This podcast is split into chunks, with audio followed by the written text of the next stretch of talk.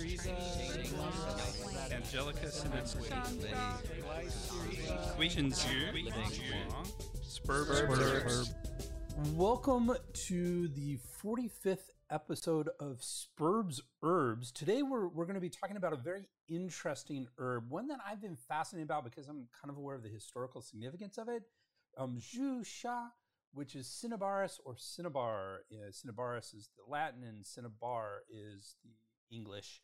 And this is fascinating, also known as mercury sulfide, as we're going to find out. So, this mercury, which has been used for centuries for lots of different things and have been very medicinal and, and toxic. And so, we're going to talk about all those aspects of this. So, this is going to be a fascinating episode. So, let's talk some more about today's episode. Today, we're going to be looking at another Chinese herb, Zhu Sha or cinnabar. Historically, this quote unquote herb is extremely important to Chinese and Taoist development and Chinese alchemy. And the real question for a modern audience is is it safe? As usual, we, be, we will be exploring something a little different. Today, we will introduce that Taoist alchemy and talk a bit about that. But before we do, I wanted to talk about uh, boy, we have a deal for you today. We have spent years preparing our How to Understand Drugs as an Herbalist series, and it is finally complete, and we are celebrating. Celebrating with the biggest deal we have ever offered. You get our complete 45 hour course with CEUs and a lovely frameable certificate of completion for half off. But we're including so much more than just that. We will throw in a signed copy of my book. That alone is worth over 80 bucks integrative pharmacology combining modern pharmacology with chinese with integrative medicine. That's combining modern pharmacology with integrative medicine. It is a textbook. It's a big book. It ain't no joke. Plus you will get an additional two hour course. I think one of our most important courses interpreting chinese medical research for free. That'll help you with some of the steps we talk about when we're talking about drug herb interactions and that is still not all. We'll give not one, but two hours more of any course you want on our website. This is 49 hours of courses in continuing education, a free signed book, a lovely certificate. That's a value of $809.95 worth of amazing products, and all for just $337.50. Just go to www.integrativemedicinecouncil.org slash mega deal. That's M E G A D E A L, mega deal. And get your discount right now. So that's www.integrativemedicinecouncil, C O U N C I L, dot org slash mega deal. And but please hurry. This is a limited time offer. All right, so let's talk about alchemy for just a few minutes here. So alchemy in the West was all about turning baser metals into gold and silver. And it is considered the precursor to modern day chemistry. Chem, chemie is chemistry. So I, I looked up the etiology of this, and, and I got to say, it was not. It's it's it's not an easy uh, etiology. Some said it, um, al is from it means the from from from Arabic, and the chemi part said it. Was, Some said it was from Arabic. Some said it was from Greece uh, Greek, and then others said it's all Egyptian. So it was it was really kind of convoluted as to what this word you know kind of means. But ultimately, today it means kind of it, it, evolved into chemistry um, from these origins of of, of uh, especially in, in the West and Western Europe. In, in China, however, alchemy was primarily a Taoist. And if you're not familiar with Taoism, Taoism is one of the three or four main Chinese philosophies, and it was primarily a Taoist adept's pursuit for longevity. So it was about longevity, becoming immortal. And so while medieval Europeans were looking for great wealth by transmuting metal into gold, the Chinese, particularly the Taoists, were seeking to transmute themselves into immortal beings. And so that's that's it. And if, if you're a little hung up, by the way, on the, on the, the way I said one of the three or four main Chinese philosophies, that would hang me up too if I was listening to this real briefly. The three ones we've talked about a lot there's Buddhism, Taoism, Confucianism. But there's a fourth one that some say kind of get up to that same level, but others say it, it kind of died off and isn't all that useful in, in, in studies today. And that was legalism. So that's why I kind of say three or four main Chinese philosophies so Taoism, Buddhism, Confucianism, and legalism, um, which was actually legalism was probably in the early days of China the most prominent, and then quickly Confucianism uh, over the first few hundred years kind of became dominant. However, you know, so we're talking about Taoist alchemy. There is a schism in Taoist alchemy. Uh, Pregadio in 2014 says this broke down into two types of alchemy. There was Waidan or external alchemy and Neidan or internal alchemy. According to him, Waidan predates Neidan and started in the second century BCE. So this is uh, over you know 2200 years ago, while Neidan started in 8th century CE, so about uh, 1200 years old, give or take. I think this may be controversial, as we'll discuss after we introduce each type. So I, I don't know if I necessarily agree with this interpretation, though the literature probably is in alignment with this.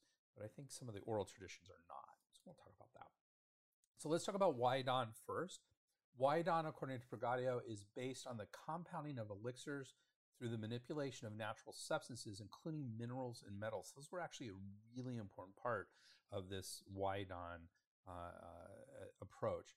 And the heating of ingredients in a crucible. Now, these terms we're talking about, you're going to see in some of our quotes. They're actually going to use some of these quotes, these these terms, in in texts containing recipes, descriptions of ingredients, ritual rules, and passages concerned with the associations of ingredients, instruments, and operations to the Chinese cosmological system. So, again, this is a quote from Pregadio. Um, many, including the renowned and respected historian of Chinese medicine, Paul Unschuld, believes this approach to longevity was an important catalyst for Chinese herbalism. Um, he actually has an interesting theory, and I couldn't quite because he's written. he's a very well-known historian of Chinese medicine, and he's written several books, and I've read quite a few of them. So I'm not sure exactly where this came from, but but basically, he kind of, um, in very simple terms, he says Confucianism really much was was really contributory to acupuncture because you look at the meridians and you look at the you know when we talk about the organs we talk about their ministers and the actions that they do it's very confucius in their approach very organized and very hierarchical like confucianism is while uh, chinese herbalism is not that way at all and and so Unschuld really believes that a lot of herbalism is probably from Taoism, Taoist ascetics, living in the mountains, observing nature, seeing animals eat certain herbs and, and things. And then you bring in this Waidan aspect of the, the goal of immortality for some Taoist adepts. Uh, you, you, bring in a, a, sort of a, a relatively systemized Taoist approach to using herbs and minerals. And, and that is the sort of genesis of this heavy research into that, and and and that extended into herbalism and became herbalism quite a bit. Uh, so that's that's Waidan probably directly contributes to that.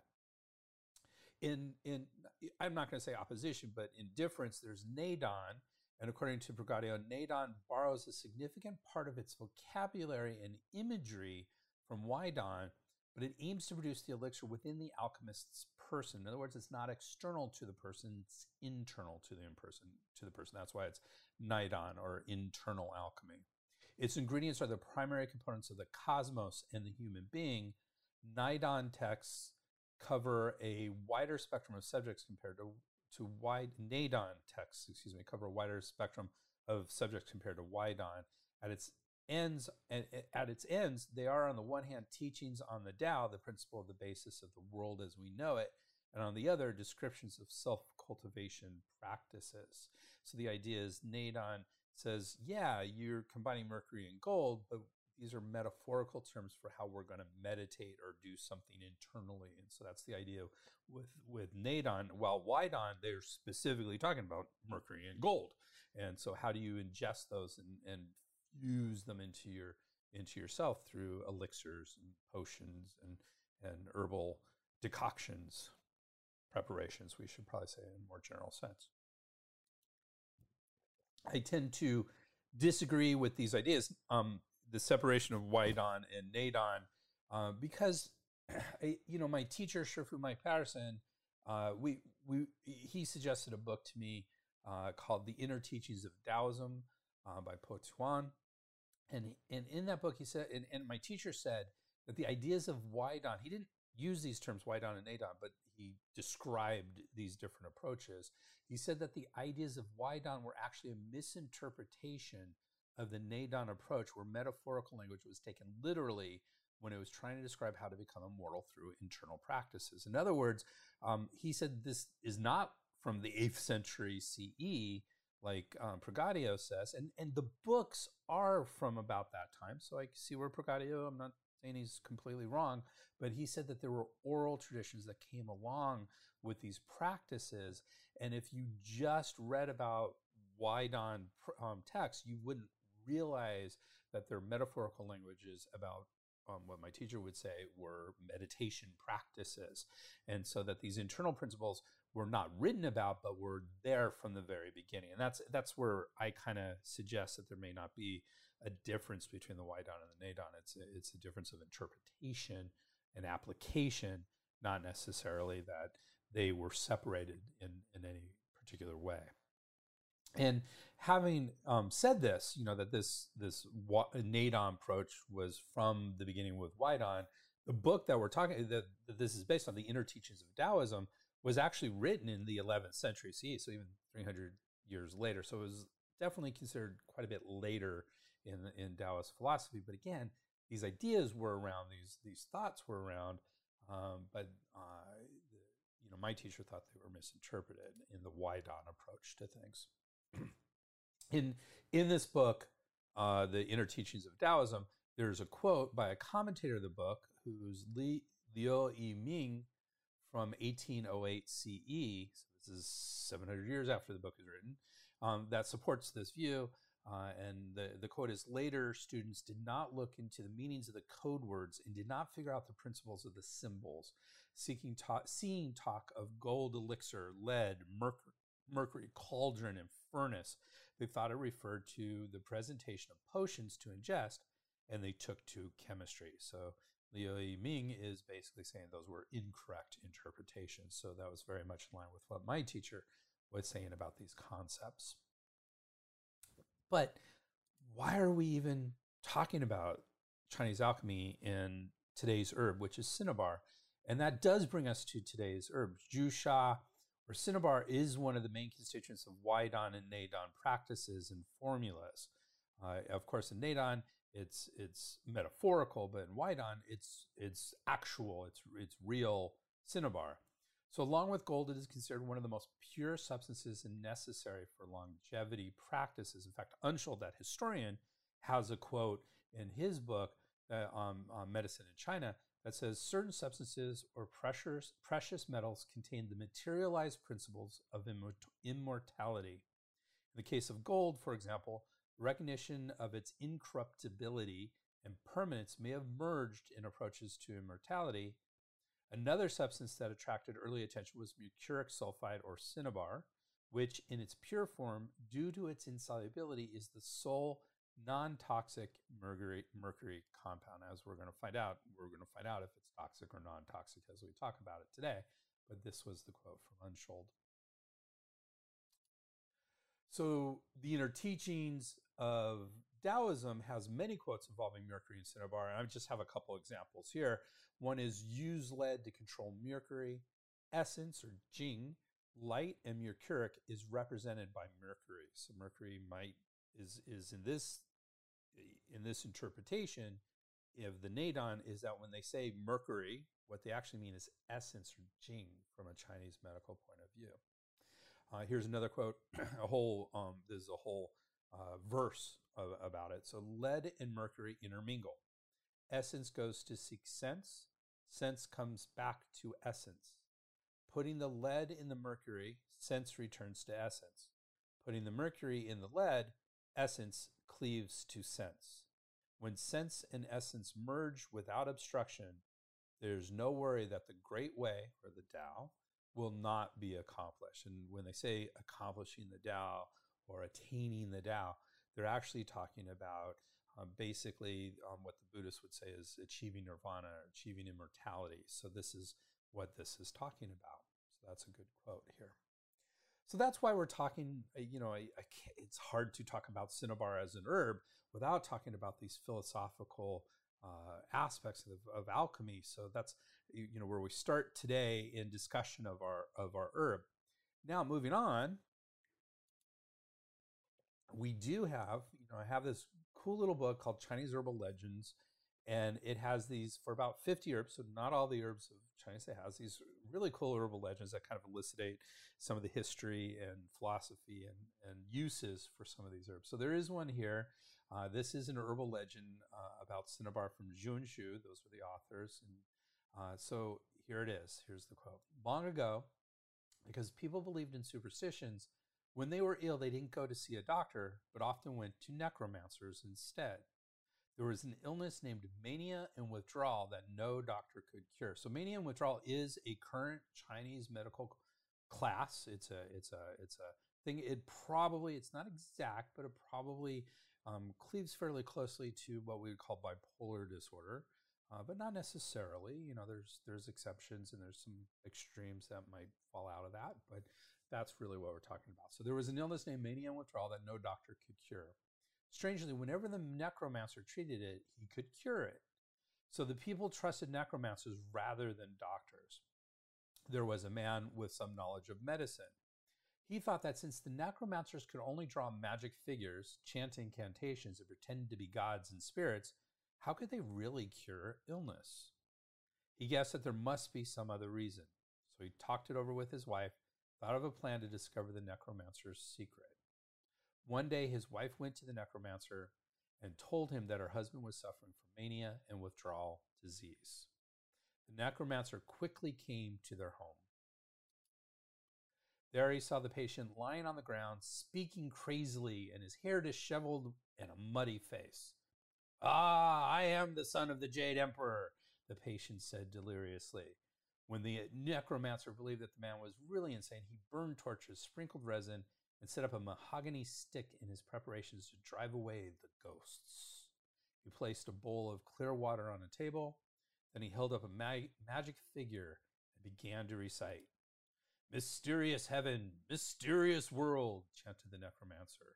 Just as the necromancer was about to burn the magic figure, the man jumped up, grabbed it suddenly, and kicked the necromancer out of the house. I am the son of the Jade Emperor. How dare you treat me in such an impolite way? Go away, you devil, he shouted. The necromancer was kicked out upon the ground outside the house. When he stood up, the door had already been tightly closed. Although he cried out for a long time, nobody inside listened to him, so he had to go home and accept his bad luck without complaint. Inside the room, the man drank a mouthful of water from the bowl first, but it was tasteless and really a bowl of clear water. Looking at the magic figure, he found nothing strange. These can't cure illnesses, he thought. At last, he stared at the Zhu that was to be used for painting, but he didn't know if it could cure illness. The next day, he summoned a person who suffered from mania and withdrawal disease to his house and asked him to drink the water with a little Zhu in it.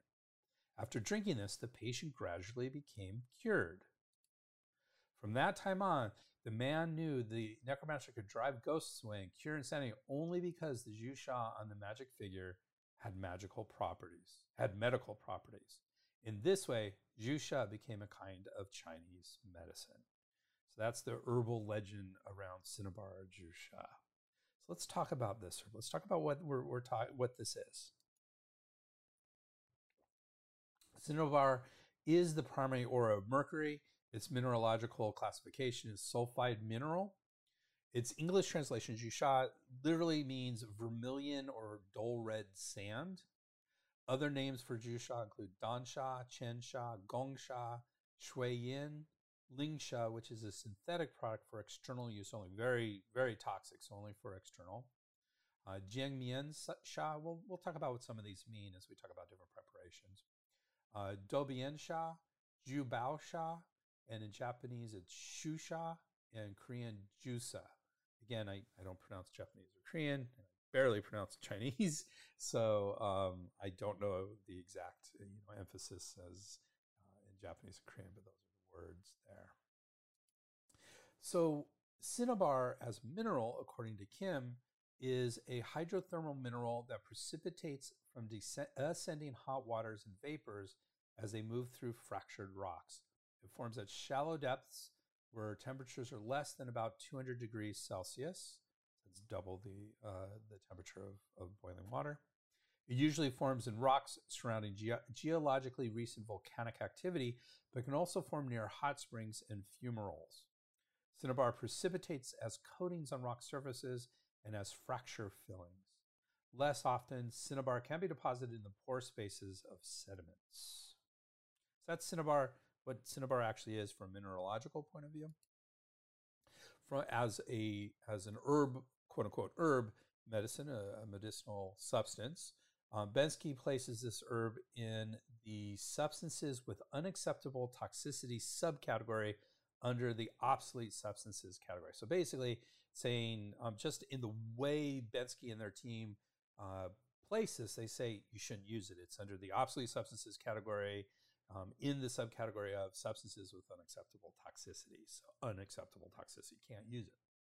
Chen Chen puts it, and, and originally Bensky, Bensky put it um, in some of the earlier versions of their of their work, put it in the same category as Chen Chen, um, which is the sedative herbs that calm the Shen or spirit subcategory under the category of Shen calming herbs. So Shen we've mentioned a few times on the on the show. It's, it means spirit, or as we're going to see, mind spirit sometimes.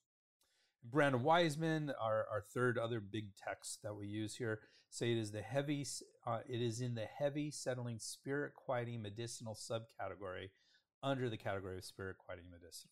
Quieting medicinal. So basically the same as Chen. So according to Bensky, it is sweet, cool, and toxic, and enters the heart channel. Chen and Chen says it's actually cold rather than cool.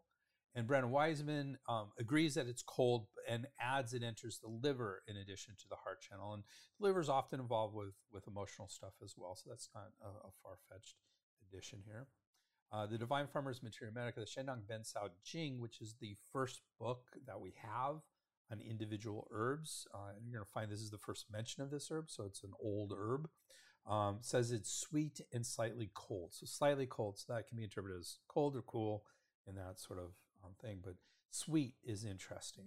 It's uh, it's a little bit on the sweet side, and, and of course they all agree with that. Uh, substance, let's talk a little bit about substances that calm the spirit so we understand what this category means and how it's actually used traditionally. So the, it, the herb is traditionally used as a heavy substance that anchors, settles, and calms the spirit.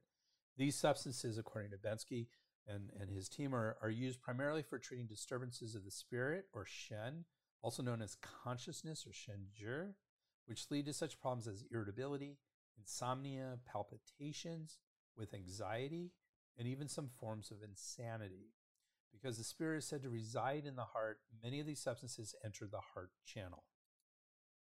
Many also affect the liver, where the ethereal soul Hun is said to reside. Uh, disorders of this organ often manifest in a similar manner. So, we haven't really talked about the different types of quote unquote souls or spirits. Uh, that'll make a great uh, something different um, coming up. But Hun is one of the five spirits, uh, and so Shen. Shen and Hun are two of the five spirits. One of the more common reasons for disturbed spirit is Jing, which, depending on the context, can be translated as fright, shock, sudden anxiety, or jitteriness. So I, I, just want to explain this is the same Jing as we talk about with essence, but obviously here it doesn't mean essence. That's because in, in Chinese there's many tone marks, and just having a word without a particular tone mark, uh, it doesn't differentiate that term. So um, Jing essence probably, I don't know off the top of my head, has a different tone and is therefore a completely different word than this Jing that we're talking about here is fright, shock, sudden anxiety, or jitteriness. Another reason is overwork, which can lead to insufficiency of the nutritive qi and blood. Uh, this causes deficiency of the heart and liver, depriving the spirit or ethereal soul of a place where it can peacefully reside. Substances that calm the spirit are generally divided into two categories based on their primary function. The first includes those heavy substances that anchor, settle down, and calm the spirit.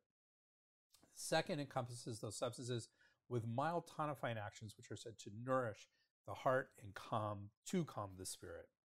When treating disturbances of the spirit, it is important to directly address the underlying cause. This involves not only choosing spirit calming substances which work through different pathological mechanisms, but also strategies that directly affect the causal mechanism. For example, clearing heat from the heart, draining heat from the liver, relieving liver constraint, transforming phlegm, invigorating blood and dispelling blood stasis, calming the liver and extinguishing wind, and opening the orifices.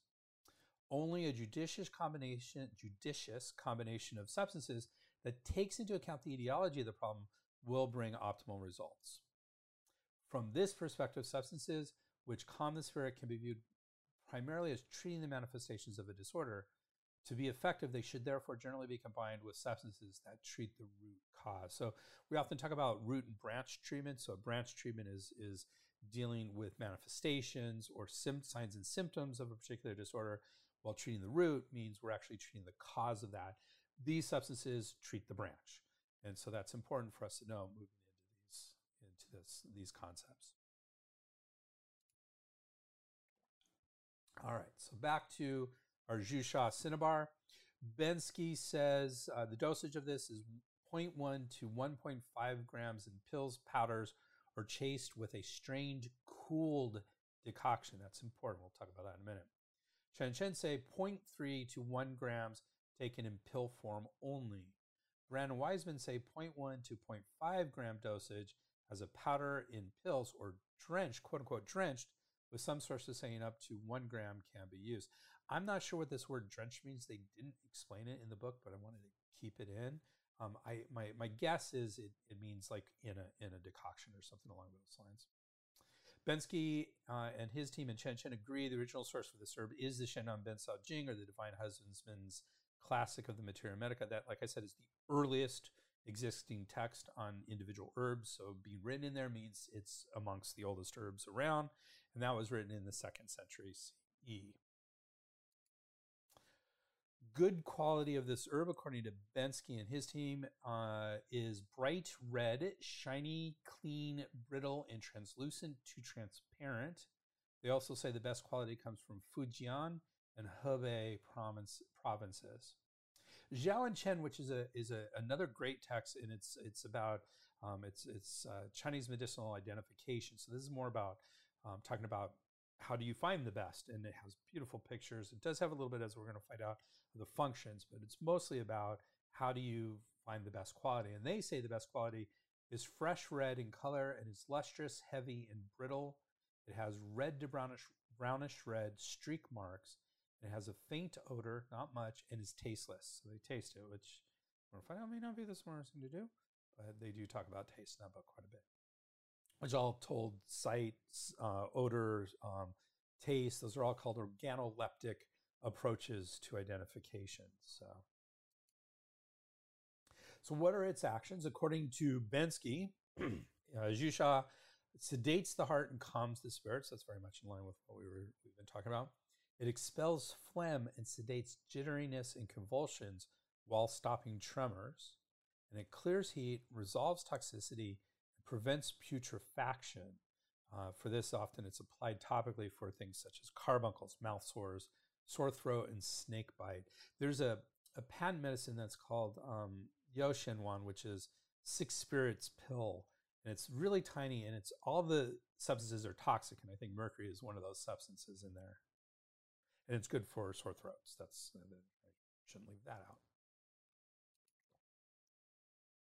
Brand and Wiseman, for its function, says it settles fright and quiets the spirit. And this includes the following conditions exuberant fire giving rise to vexation, agitation, insomnia, child fright wind with vigorous heat effusion, convulsions, and arched back rigidity, which technical term for that is opisthotonos. Uh, and if you've ever seen it, it's a, not a it's a scary sight in a child. Phlegm heat, internal block manifesting in mania and withdrawal, spirit mind abstraction or absent-mindedness or agitation and or heart palpitations fearful throbbing vacuity vexation insomnia and finally epilepsy patterns. This can be used in, in epilepsy. Its second action is clears heat and resolves toxins and this can include painful swollen throat pain and swelling of the gums and mouth and tongue sores swelling and toxin of red hot, painful sores, and enduring ulcerated sores and welling abscesses that fail to close. So that's Brandon Wiseman. Chen and Chen have similar actions. It says it's, they say it sedates the heart and calms the Shen or spirit, and it clears heat and toxins. And Zhao and Chen, which is that that identification textbook, says it clears the heart, settles fright, calms the spirit, and resolves toxin. So it's a toxin, but it says it resolves toxin. And there's a saying in Chinese medicine, treat toxin with toxin. So it kind of makes sense in, in that context. And finally, the Divine Farmers Materia Medica, or the Ben Xiao, uh, the, uh, the Shennong Ben Cao Jing, says it is a superior jade or stone, and it treats hundreds of diseases of the five viscera and the body.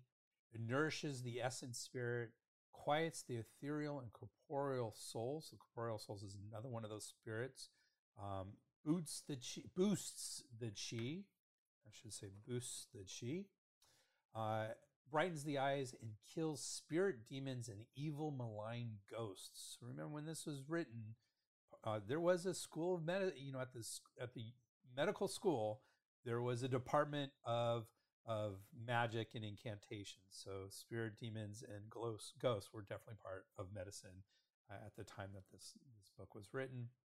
Uh, and it also says protracted taking may enable one to communicate with spirit light and prevent senility. So spirit light is ghosts and things along those lines. So there's definitely a very spiritual aspect to the divine farmers materia medica and to this herb. So preparations, uh, uh, you know, Bensky actually talks a lot about preparations here, and they say because Chen Prefecture in modern day Hunan province was especially well known as a source of production, from the time of the Inner Classic to this day, it is commonly referred to as Chen Sand or Chen Sha. So the Inner Classic refers to the Huangdi Neijing, which is the inner, uh, Yellow Emperor's Inner Classic, which was um, compiled uh, around 200 BCE. So we're talking about 400 years before uh, the Shennong Ben Jing. In the process of separating the cinnabar from its matrix of stone, the small chunks of cinnabar are split off, so it is known as cloven sand or pisha. These particles are fresh red in color and semi-transparent, and because they are shiny like a mirror, they are known as mirror face sand or Jingmian Sha, and brilliant clear sand or Guangming Sha. In the past, exceptionally high quality cinnabar was presented as tribute to the imperial court for use in longevity medicinals. Thus, the term tribute, uh, the, the, term tribute cinnabar or Gongju Sha is specified by those wishing to emphasize the best quality. And then we have a preparation called floating cinnabar shui fei zhu sha. Aqueous uh, uh, trituration is the process of using water and reducing a substance to an extremely fine powder. In the case of cinnabar, the process is to place the mineral in an appropriate grinding vessel, add water, and grind the mineral into a paste. A large volume of water is added, and the mixture is then stirred to form a suspension. A magnet is used to remove iron particles. The material that becomes suspended in the water is immediately poured off and retained, while the coarser material sinks to the bottom. The sediment is further ground, water is added, and the process is repeated until fine mud is obtained with no remaining shining particles. The sediments which, the sediments which are incapable of suspension are discarded. The products of the pouring off are combined and allowed to settle, the water again poured off, and the powder is then dried in the sun. Aqueous, aqueous trituration reduces the con- content of soluble mercuric salts. The more often the process is repeated, the less the, con- the content. Because the water and gastric acid soluble mercury salts contained in impure cinnabar are responsible for its toxicity, the cleaner it is, the less toxic it will be.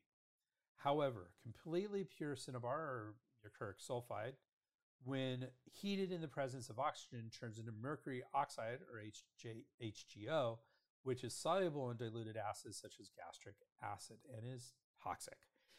Don't heat it. So, Western uses of this herb. It's not really a Western herbal medicine. Uh, cinnabar is used in Ayurvedic medicine, however. Um, and in the past, cinnabar was used as a pigment in Europe. Uh, as, if you've not heard, uh, and I, I, quote in the, the end, we haven't talked about Mad Hatter's disease, but it was used as a pigment, especially in felt and, and in, in um, working with felt. And so uh, hatters would, would use cinnabar quite a bit. And of course, they would get toxic symptoms, and that was Mad Hatter's disease, if you've ever heard of that. So we did talk about it. So my last slide is going to be off. That's okay.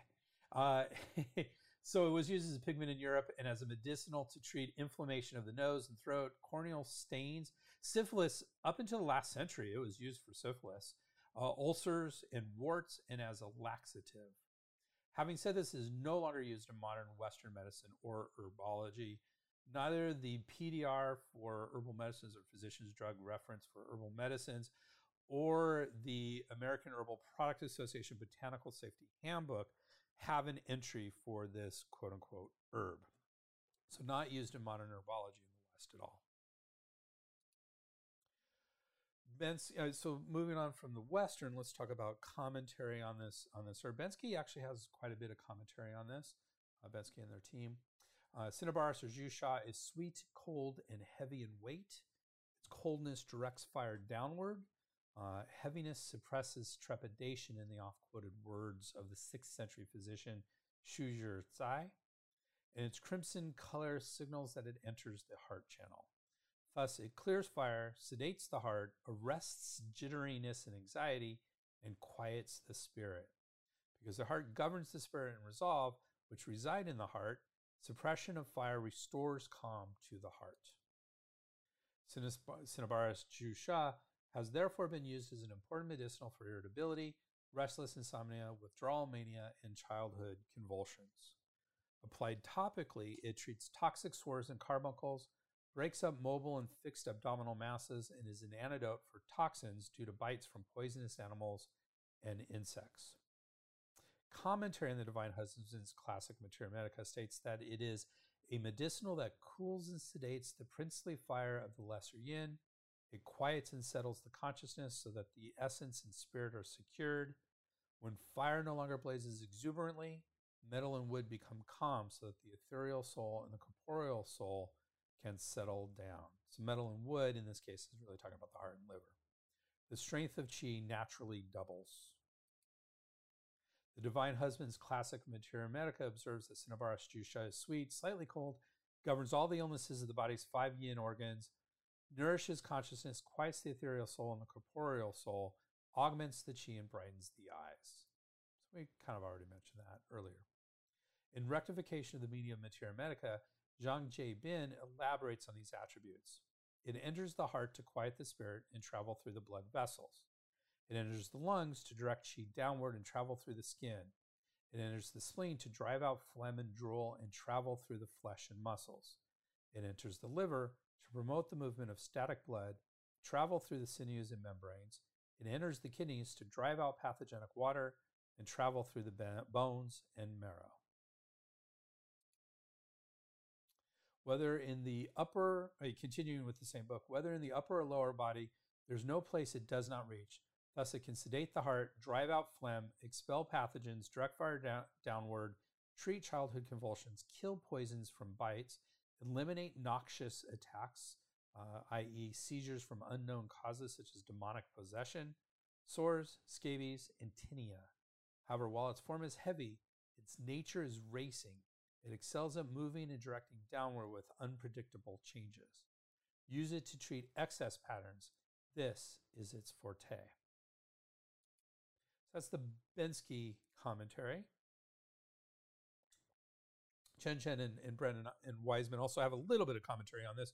Chen Chen says Zhu Sha is sometimes used to coat tablets and pills. It has tranquilizing functions to calm the Shen spirit. It also seals the pills against moisture to prolong shelf life. So that's uh, there's some practical reasons for that.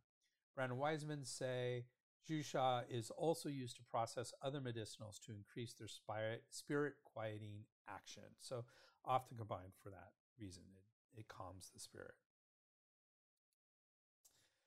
Comparison. So Bensky compares this herb with Coptis rhizoma or Huang Lian. Both substances cool heart fire and quiet the spirit and resolve. Zhu Sha, however, is also heavy and expels phlegm and is therefore the better choice for treating withdrawal mania due to phlegm fire. On the other hand, Huanglian, while less able to calm the spirit, is better at draining fire, clearing heat, and cooling the blood, is more often used for restlessness, irritability, delirium, and bleeding due to heat entering the nutritive level in febrile diseases. Again, both substances resolve toxicity, but Zhu Sha is only used externally for this purpose, while Huanglian is both taken internally and applied topically. Moreover, Huanglian dries dampness and is therefore used for dysenteric disorders, focal distension, nausea, vomiting associated with patterns of damp heat. So that's that comparison. Uh, Bensky also has uh, one single combination that it talks about with magnetitum or zisha. Zhu Sha is sweet, slightly cold and red in color, travels through the blood vessels, and excels at sedating the heart and calming the spirit. Zisha is acrid or spicy, salty and cold, and enters the liver and kidney channels to augment the kidneys while calming the liver, thereby settling the mind and quieting the spirit. Together, the two substances are mutually complementary, providing a strong sedating and calming combination that not only contains the floating yang and prevents the heart fire from harassing upward, it also augments the yin and thereby reestablishes to a certain extent harmonious communication between the heart and the kidneys. The Golden Mirror of medical tradition elaborates, still talking about this combination. Zhu Sha is endowed with the red color of the south entering and unblocking the heart, directing rootless fire downward to calm the mind. Zisha is endowed with the black color of the north, entering and unblocking the kidneys, drawing in lung metal chi to generate essence, weighing down upward blazing fire in order to settle the mind. Both minerals are heavy and primarily direct downward, are cold so they cool the yin, are similar in purpose and pathway, and together produce an effect that is immediately perceptible. Now, I have a uh, quick question here. So, cinnabar, as per its description, is the same as the mineral stone. Yes, it really is. Has anyone seen or used it as a medicinal herb? Yes, um, I have. Um, like I said, not often, and we're going to talk about that. So, hang on to that a little bit more. I have seen it used as a medicinal herb. I have seen it in patent medications. I've taken it as a medicinal herb. I will not be doing that again. Um, so we'll talk about that as we go along. So thank you for for asking that. So its contents as process, Zhu Sha really only has one constituent, or should only have one constituent, which is mercury sulfide. And the science about this mineral is that it is toxic and does not have any medicinal properties at all. So that is the contents of this. So that's kind of where we do. From a Western point of view, this stuff is bad. From a Chinese point of view, um, you know, we're, we're going to talk about the science here in just a minute, but there's there's usefulness medicinally in this but it is toxic. So we'll talk about that toxicity here. So the science on this herb is tough. So there are lots of studies, but most are looking at the toxicity of this mineral, which we summarize under concerns in just a few minutes. Uh, a few try to show it is an important ingredient to some key formulas and therefore could not be omitted. None of these, while often supporting this position, showed strong evidence to support its usage, as most were animal studies. So, um, you know, there are a lot of Chinese studies um, that said, hey, this is something we need. It's an important part of these herbal formulas. And it would sometimes talk about a specific herbal formula as the paper, sometimes just in general terms. But all of those studies, when they looked at it, were rat studies for the most part. There were a few, maybe a few other animals, but um, rat studies, and, and nothing really human to say that this is safe. Uh, in fact, if you look at the science, it is definitely not safe. Uh, so one interesting, just to explain one of these, one interesting recent rat study in 2022 compared the same uh, herbal formula, one with Zhu Sha and one without. So it's the exact same formula, but one had cinnabar in it and one did not have cinnabar in it. And they concluded our study indicated that the analgesic and fracture healing promotion effects of the cinnabar formula were significantly stronger than those of the non-cinnabar formula according to the hot water tail flick test and blood calcium and blood phosphorus levels of the rats. Cinnabar also appears to reduce the toxicity of semen strychnine in rats and is thus potentially safe and effective when used according to TCM or traditional Chinese medical principles. While this does support the use of cinnabar, um, this is my quote. Now that that's the end of their their conclusion, and, and this is my interpretation. While this does support the use of cinnabar, It is a rat study and therefore poor evidence for human use. Also, when I looked at the results, it seemed the Cinnabar list, you know, the formula without Cinnabar, was still quite effective at these things. It was just not as effective as that containing Cinnabar. So I, I actually, I kind of draw the opposite conclusion from what they did, which is, yeah, okay, Cinnabar was more effective uh, than the, the same formula without Cinnabar, but the, the formula without Cinnabar still had positive effects, quite good positive effects. So for me, may not be as strong a formula without the Cinnabar, but it was still a useful formula. And so um, I, I, kind of almost came away with the exact opposite sense from that particular study than the than the, the conclusion. But then again, I didn't do it, so uh, I'm just reading it. So we always talk about drug-herb interactions of these herbs. I did do a search on interactions of um, cytochrome P450 and P-glycoprotein and other transporter uh, proteins, which are, uh, uh, if you, if, those are usual markers when we see there's drug-herb interactions. There are other forms of drug-herb interactions, but these are the ones that there's there's commonly studies on, and um, there really weren't uh, any specific interactions with with Cinnabar that I came up with. However, I did see one paper uh, from 2016 showing a rat study that said there were no interactions of mercury sulfide with cytochrome P450 or transporter proteins, though interestingly, other forms of mercury, such as methyl mercury and mercury chloride, did show various interactions with cytochrome P450 and uh, P-glycoprotein. So at this point, I don't think there's evidence that there's there's actually any drug-herb interactions. Um, as we're going to talk about it, for me, that probably isn't super useful because I'm not going to use it as an herb. Uh, but oh, I'm spoiling this. I'm spoiling the conclusion in the middle here. But there we go. So concerns. Is the big issue with this. And the major concern with this herb is its toxicity. Most developed countries either ban it or have serious concerns about it and generally ban prepared medicines with it. Uh, Bensky and their team say it should not be used in large amounts for long term. To prevent mercury poisoning, do not heat it. That's really important. They also discuss some traditional contraindications. Uh, from the thirdly revised Materia Medica, it says used by itself or to excess, it will make people slow witted and dejected. And from harm and benefit in the Materia Medica, they say it sedates and nourishes the heart spirit, but should be used unprepared.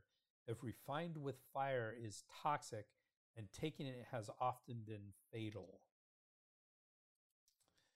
Uh, they continue with a good sized section on its toxicity. Uh, Cinnabar is toxic and in many countries is contraindicated for oral administration due to its mercury content. Uh, oral administration in high doses or long term can cause mercury poisoning.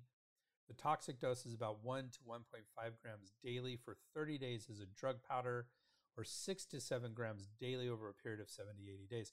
I don't understand you know the, what a drug powder is compared to what the 6 to 7 grams daily. I guess that's the raw herb 6 to grams uh, 6 to 7 grams daily over a period of 70 days. I'm not sure what that that refers to. Um, symptoms of chronic mercury poisoning are restlessness, a metallic taste in the mouth, profuse salivation, congestion and ulceration of the oral mucosa, swollen, painful, and bleeding gingiva, anorexia or loss of appetite, nausea, vomiting. Oh, um, painful and bleeding gingiva are the gums, by the way. Um, uh, nausea, vomiting, abdominal pain, diarrhea, muscle tremors, impaired sexual function, albuminuria, so that's albumin in the in the in the urine, hematuria, which is blood in the urine, and uh, cylindruria, which is renal casts, uh, which are cylindrical cigar-shaped structured structures produced by the kidney uh, in in the urine as well. So that's that's that's a good thing, and you can see that if you've ever um, done a, a, urine sample, if you hold it up, if these casts are there, you can see them kind of floating or or settling in the bottom of the cup. So um, it's it, they're observable to the naked eye.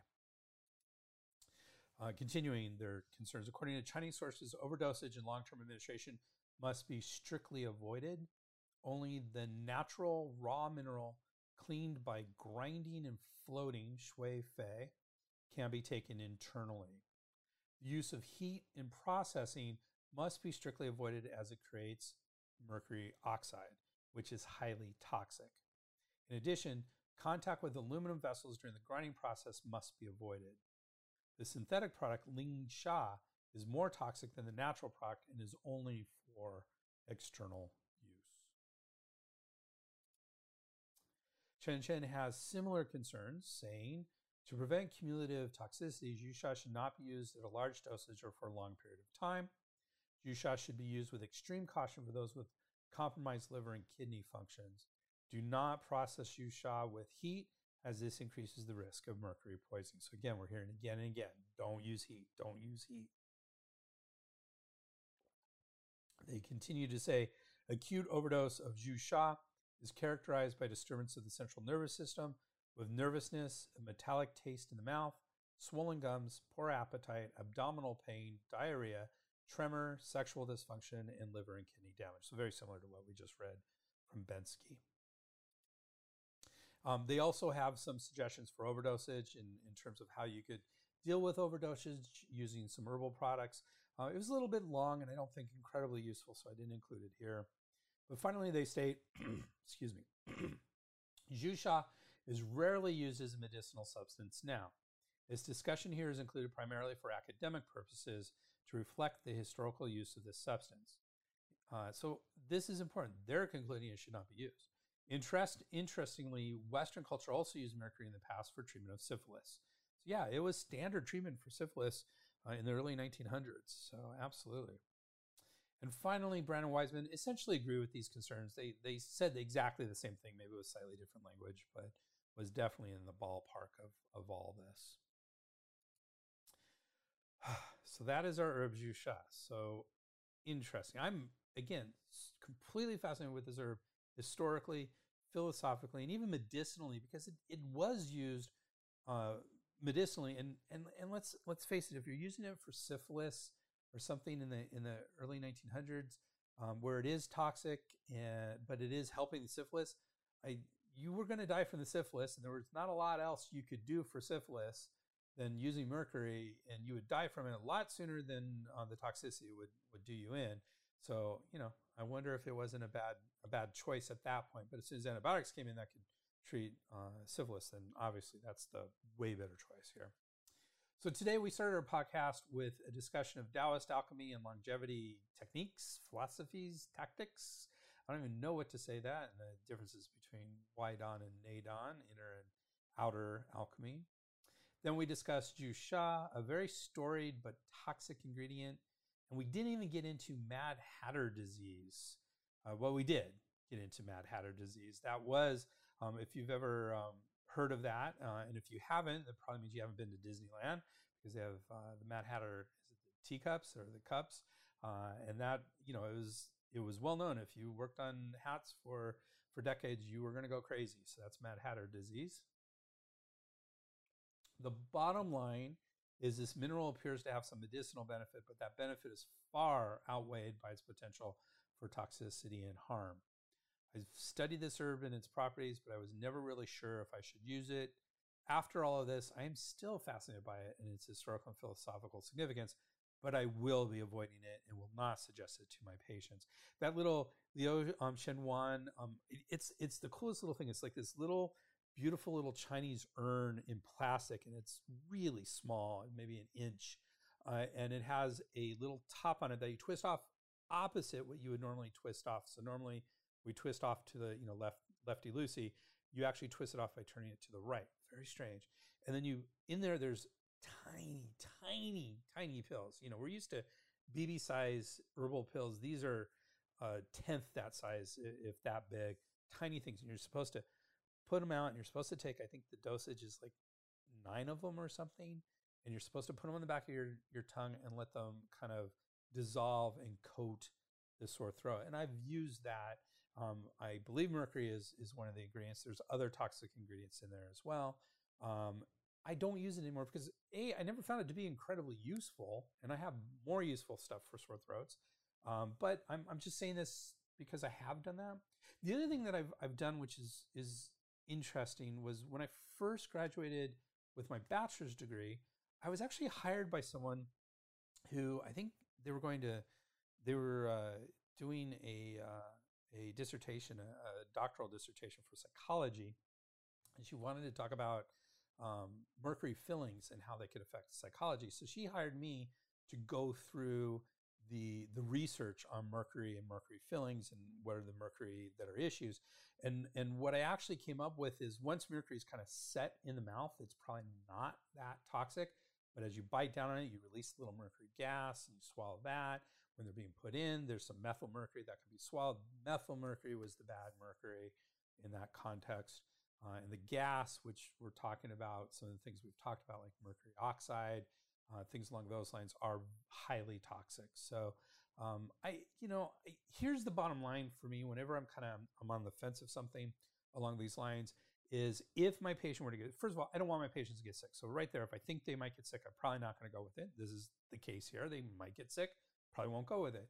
But if they were to, if I were to give it to a patient, um, from a medical legal point of view, would they have a case against me? And, and the answer to that is absolutely. I don't know a, a developed nation that if a patient got sick from mercury that you had prescribed, uh, even if you know it was a mistake of the manufacturer, what have you, you prescribed it, and they sued you for malpractice, I think they would win hands down. I don't think you have a defense that is is cogent in that context. And so, um, from a medical legal point of view, I, I just don't think there's any way to uh, defend yourself if you were to actually prescribe this. So, um, for all those reasons, I mean, the big one is that it might harm them, and forget the medical legal reason, it might harm them. So, I'm not going to offer this to my patients. Um, like I said, I've done it myself, and I'm not worried about the tiny amounts that I've had, but probably won't. I and I haven't used that that that herb in that formula, that patent medicine in a long time, that prepared medicine. So there you go. That's my summary. That's my my conclusion from all of this. So thank you for hanging through that. In our next episode, we will be looking we will be looking at a Chinese herbal formula, Fang Feng Tong Sheng San, or Saposhnikovia powder that sagely unblocks. I love saying Saposhnikovia. Um, so Fang Feng Tong Sheng San, or Saposhnikovia powder that sagely unlo- unblocks. According to Scheid and his team, uh, which is again one of the main textbooks on, on herbal formulas that we use, Chinese herbal formulas. This formula induces sweating without injuring the exterior and purges without injuring the interior. Its ability to unblock is sage like in its subtlety, hence the name. Not a formula I commonly use, which makes me all the more eager to find out about it. And as usual, we will be exploring something a little different. Not sure what it's going to be. You're going to have to join us to find out. So please join us for the next interesting episode of Sperb's Herbs. Thank you very much. Uh, I have a, a, nice little request. If you like this podcast, please do us a humongous favor. Give us a five star rating in your favorite podcast app. We're on all of them. We're on Android, uh, whatever it is, the Android store. We're on uh, iPhone, on the, the podcast app. Uh, we're on Spotify, all of the biggies. Uh, so uh, any of those that you use, if you give us five stars, man, that would be that would make our day, uh, probably make our week, maybe even our month. So thank you uh, for even considering that. And just as a reminder, you can get this and 30% off our drug herb series, 50% off our drug herb series CUs and NCCAOM PDAs at so uh, drug herb series continuing education units and National Certification Commission of Acupuncture and Medicine professional development activities at www.integrativemedicinecouncil.org. Uh, and that's council, C O U N C I L, integrativemedicinecouncil.org. And you can always get in touch with me at Dr. Greg at sperbsherbs.com or at our website, www.sperbsherbs.com. That's S P E R B S H E R B S.com. So, again, thank you very much for hanging in there. We did perfect time at one hour. And here is our bibliography. As usual, have a nice extensive bibliography. Thank you very much. The proceeding was presented by Dr. Greg Sperber. We would like to thank Janelle for all her support and everybody else who contributed to this program. Janelle. Timothy Thompson. Dobbins. Rogers. Campbell.